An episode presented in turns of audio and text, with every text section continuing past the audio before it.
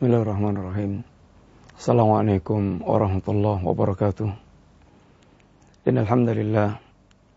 Wassalatu wassalamu ala rasulillah. Wa ala alihi wa ashabihi wa mawala.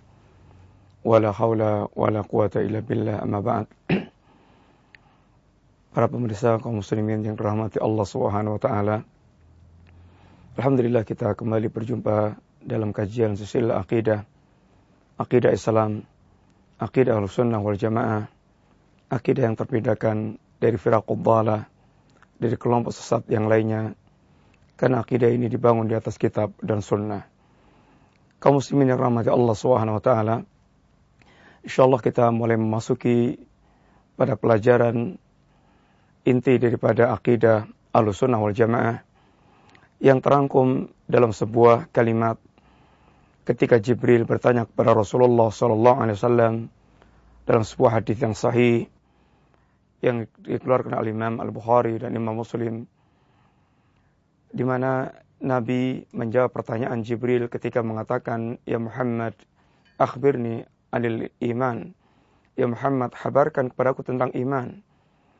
Maka Rasulullah sallallahu alaihi wasallam beliau memberikan jawaban antuk minabillahi wa malaikatihi wa kutubihi wa rusulihi wal yawmil akhir wa tu'mina bil qadari khairihi wa syarrihi. Iman yaitu Anda beriman kepada Allah Subhanahu wa taala. Anda beriman kepada para malaikat Allah. Anda beriman kepada kitab-kitab Allah. Anda beriman kepada ya, para rasul Allah. Anda beriman kepada yaumul akhir dan kemudian Anda beriman kepada takdir yang baik maupun takdir yang buruk. Kaum muslimin yang rahmati Allah Subhanahu wa taala, ini pembicaraan iman secara global itu iman kepada Allah, iman kepada malaikat, iman kepada kitab, kepada rasul, pada yaumul akhir dan iman kepada takdir. Dan kita akan mengawali insyaallah dari pembicaraan tentang al-imanu billah, beriman kepada Allah Subhanahu wa taala. Perkara yang paling agungnya perkara karena berkaitan dengan zat yang kita sembah, berkaitan dengan zat yang wajib kita cintai di atas segala-galanya, yang kehidupan kita semuanya dalam rangka untuk mengabdi kepada Allah Subhanahu wa taala. Maka tentu selayaknya seorang muslim dia mengenal Allah Subhanahu wa taala dengan pengenalan yang benar hingga sampai pada dia tingkat mentauhidkan Allah dengan tauhid yang benar. Para pemirsa yang dirahmati Allah Subhanahu wa taala berkaitan dengan al-imanu billah pembicaraan kita tentang tauhidullah ini bagaimana kita mentauhidkan Allah Subhanahu wa taala. Para ulama kita menjelaskan bahwa tauhid kepada Allah atau mentauhidkan Allah Subhanahu wa taala tidak akan seseorang dikatakan mentauhidkan Allah kecuali dia mengumpulkan tiga perkara tauhid. Yang pertama tauhidul rububiyah, yang kedua tauhidul uluhiyah, yang ketiga tauhidul asma wa sifat. Tauhidul rububiyah secara singkat adalah tauhid yang berbicara tentang af'alullah. Berbicara tentang perbuatan-perbuatan Allah Subhanahu wa taala.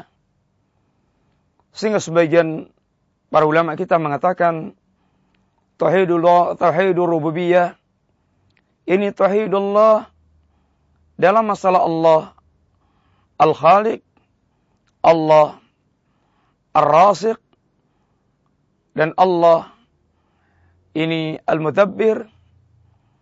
Allah Subhanahu wa taala al-Khaliq yang menciptakan. Allah Subhanahu wa taala al-Malik yang merajai dan memiliki. Allah Subhanahu wa taala al-mudabbir yang mengurusi segala alam jagat raya. Dan dari sini kemudian berkembang terhadap semua perbuatan-perbuatan Allah Subhanahu wa taala. Al-muhyi al-mumit Allah yang menghidupkan, Allah yang mematikan, Allah ar-Rasik, Allah yang memberikan rezeki, Allah Subhanahu wa taala an-nafi ad Allah yang memberikan manfaat, menolak madarat dan seterusnya. Ini tauhid rububiyah.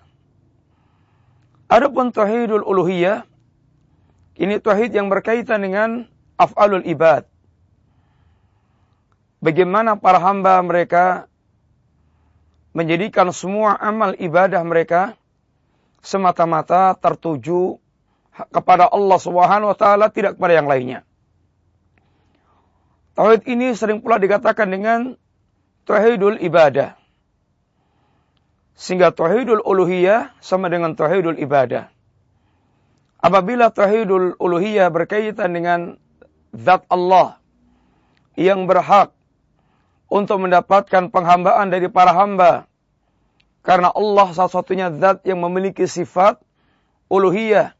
Ini sifat zat yang dengannya Allah berhak untuk disembah.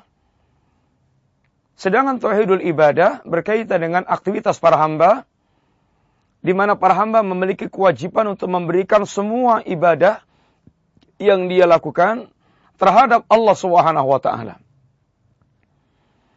Adapun tauhidul asma wa sifat. Ini tauhid yang berkaitan dengan nama-nama dan sifat Allah Subhanahu wa taala.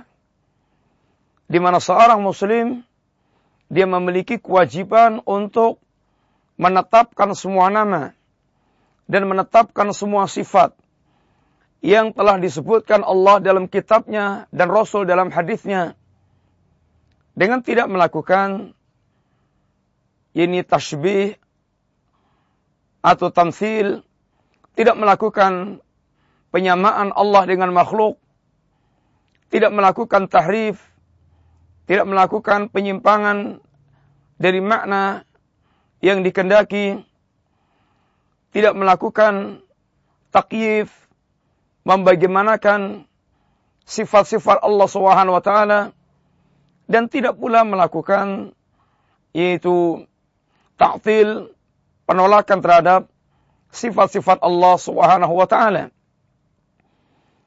Para pemirsa yang rahmati Allah Subhanahu wa taala, ini simpel berkaitan dengan tauhid yang harus kita fahami tentang Allah Subhanahu wa taala. Apabila para ulama membagi tauhid menjadi tiga, sebagian ulama membagi tauhid menjadi dua. Di antaranya mereka mengatakan tauhid itu adalah meliputi tauhidul ma'rifah wal isbat atau tauhidul ilmi al-i'tiqadi. Tauhid yang berkaitan dengan makrifat, pengetahuan, pengetahuan tentang Allah Subhanahu wa taala. Al-isbat sesuatu yang wajib untuk ditetapkan terhadap Allah Subhanahu wa taala. Yang tauhidul ma'rifah wal isbat atau tauhidul ilmi, tauhid yang berkaitan dengan ilmu kita tentang Allah Subhanahu wa taala wal i'tiqadi dan perkara yang wajib kita i'tiqati, kita yakini tentang Allah Subhanahu wa taala maka tauhid ini sesungguhnya meliputi tauhid rububiyah dan tauhid uluhiyah. Eh, tauhid rububiyah dan tauhid asma wa sifat. Tauhidul ma'rifah wal isbat atau tauhidul ilmi al-i'tiqadi ini meliputi tauhidul tauhidul rububiyah dan tauhidul asma wa sifat. Adapun tauhidul talab wal qasd Tauhid yang merupakan tuntutan dan tujuan. Inilah nama lain ibadat tauhidul uluhiyah. Di mana seorang hamba dia tertuntut untuk mempersembahkan semua amal ibadah dia semata-mata terhadap Allah atau kepada Allah Subhanahu wa taala. Dengan demikian, baik ulama yang membagi tauhid menjadi tiga atau ulama yang membagi tauhid menjadi dua sama. Hakikatnya adalah sama. Yang semuanya adalah kembali kepada rincian tauhid rububiyah, tauhid uluhiyah, dan tauhidul asma wa sifat. Tentu pertanyaan yang sangat penting pula adalah apakah pernah kita mendapatkan dalil tentang pembagian tauhid yang tiga tersebut? Ataukah pembagian ini merupakan pembagian yang bid'ah? Ini pembagian yang tidak pernah dikenal di zaman Rasulullah Sallallahu Alaihi Wasallam. Maka dengan singkat kita katakan bahwa kalau yang dimaksudkan dengan bahwa Rasulullah SAW bersabda At-Tauhidu salah satu anwa Tauhid itu ada tiga macam Tauhidul Rububiyah Tauhidul Uluhiyah Tauhidul Asma Sifat kalau teks seperti ini tentu kita tidak akan pernah mendapatkan dalam perkataan atau dalam sabda Rasulullah Sallallahu Alaihi Wasallam atau dalam Al-Quranul Karim.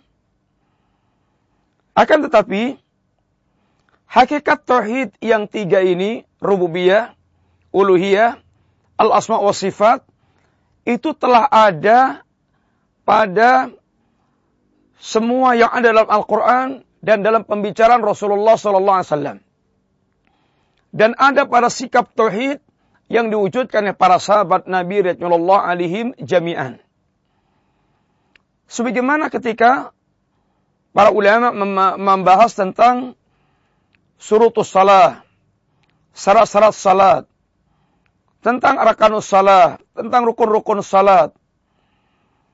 Kalau kita tanya, apakah Rasulullah SAW pernah menyebutkan dalam perkataan beliau surutus salah, syarat-syarat salat adalah ini, ini, ini, arkanus salat adalah ini, ini, ini.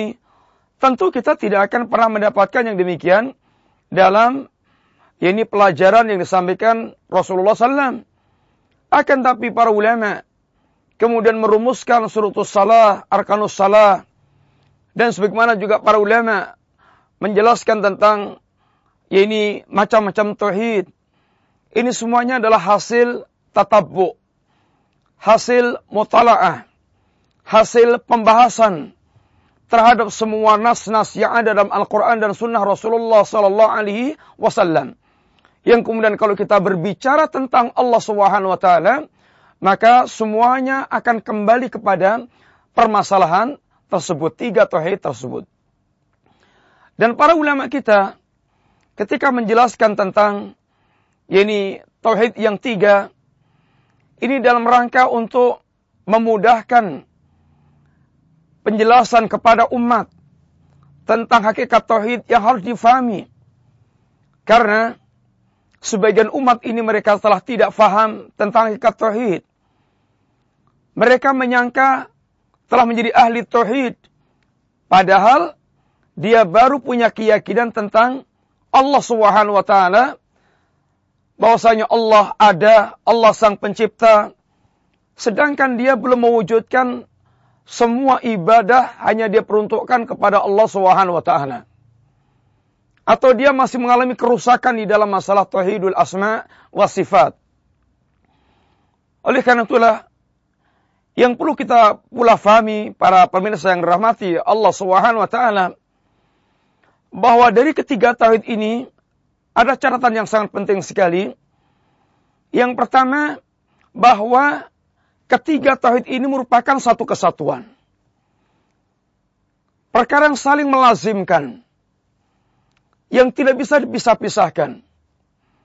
Seorang tidak akan dikatakan ahli tauhid. Seorang tidak akan dikatakan muwahid, orang yang bertauhid. Kecuali apabila dia mewujudkan tauhid yang tiga tersebut. Ini tauhidul rububiyah, tauhidul uluhiyah, Tauhidul asma wa sifat. Apabila dia tidak mewujudkan tauhid yang tiga ini, maka dia belum dikatakan ahli tauhid. Sekarang kita angkat satu contoh. Kaum musyrikin Quraisy, kaum musyrikin Quraisy, orang yang mereka difonis kafir musyrik. Dan mereka diperangi oleh Rasulullah sallallahu alaihi wasallam. Halal darah halal darah mereka halal. Harta mereka halal. Sehingga ketika peperangan mereka bisa ditumpahkan darahnya dan darah dan harta mereka halal menjadi ghanimah. Mereka berstatus kafir musyrik. Padahal mereka ini adalah orang yang telah mengakui meyakini tentang Allah Subhanahu wa taala orang-orang kafir musyrik bukan orang ateis Bukan orang yang mereka tidak meyakini tentang Allah Subhanahu wa taala. Orang kafir musyrik adalah orang yang mereka, orang musyrikin Quraisy dalam hal ini, orang sangat meyakini Allah Subhanahu wa taala. Lihatlah satu peristiwa yang insya Allah kita telah paham semuanya ketika Abraha akan menyerang Ka'bah. Apa tindakan Quraisy pada saat itu? Yang pemimpinnya adalah Abdullah bin Abdul Muttalib, kakek Rasulullah Sallallahu Alaihi Wasallam. Maka ketika Abdul Muttalib dipanggil oleh Abraha dan ditanya dan dan, dan Abraha berkata kepada Abdul Muttalib, maka Abdul Muttalib di antara perkataannya adalah kembalikan unta-unta itu kepada kami. Kami adalah Rabbul Ibil, kami adalah tuannya para unta. Pemilik unta.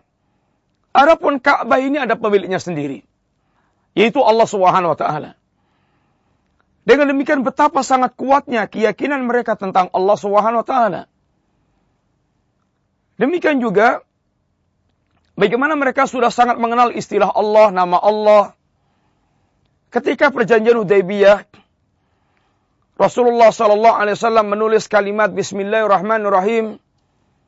Kemudian oleh perwakilan Quraisy dalam hal ini adalah Suhail, maka dia mengatakan tidak mau menerima kalimat Bismillahirrahmanirrahim. Kami tidak mengenal Ar-Rahman Ar-Rahim. Kalau mau silahkan tulis Bismillahi Allahumma. Bismillahi Allahumma. Mereka mengenal Allah Subhanahu wa taala. Walaupun tidak mengenal Ar-Rahman Ar-Rahim. Demikian juga bagaimana orang-orang Quraisy dalam hal yang lainnya yang menunjukkan mereka sangat mengenal Allah. Ini dari sisi sejarah, realitas, kenyataan kehidupan mereka. Mereka sangat mengenal Allah Subhanahu wa taala. Dari sisi bagaimana orang Quraisy bagaimana ayat Al-Qur'an berbicara tentang orang-orang musyrikin. Allah Subhanahu wa taala katakan Wala in man khalaqas samawati wal arda la. Ya Rasulullah sallallahu alaihi wasallam seandainya Anda tanyakan kepada mereka orang-orang Quraisy, siapakah yang menciptakan langit dan bumi? Tentu mereka akan mengatakan Allah Subhanahu wa taala. Wa idza sa'altahum man khalaqahum man khalaqahum la yaquluna Allah. Kalau Anda tanyakan kepada mereka siapa yang menciptakan mereka semuanya, mereka akan mengatakan Allah.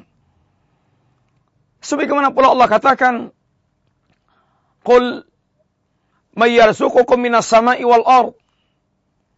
Amma yamliku sam'a wal absar. Wa ma yukhrijul hayya minal mayyit. Wa ma yukhrijul mayyit minal hayyi. Wa ma yudabbirul amra. Fasayaqulun Allah. Qul afala tattaqun. Siapakah yang mendatangkan rezeki dari langit dan dari bumi? Siapakah yang menguasai pendengaran dan penglihatan? Siapa pula yang mengeluarkan yang hidup dari yang mati, yang mati dari yang hidup? Siapa pula yang mengatur semua urusan kehidupan? Mereka pasti akan mengatakan Allah. Saya kulun Allah. Mereka pasti akan mengatakan Allah. Kul afala tatakun. Kalau begitu kenapa kalian tidak bertakwa kepada Allah Subhanahu wa taala? Sehingga ini menunjukkan bahwa orang-orang yang mereka, orang-orang Quraisy, mereka mengetahui dan mereka mengenal Allah Subhanahu wa taala, meyakini tentang rububiyah Allah, tentang perbuatan Allah Subhanahu wa taala. Akan tetapi keyakinan mereka terhadap Allah seperti ini belumlah mereka menjadikan ahli tauhid. Belumlah mereka dikatakan orang yang telah muslim dengan keyakinannya tersebut. Maka para ulama mengatakan tentang orang tentang tauhid rububiyah ini ini tauhid alladhi yuqirru al-kuffar ala zaman Rasulullah SAW. Tauhid ini perkara yang telah ditetapkan oleh orang kafir di zaman Rasulullah SAW.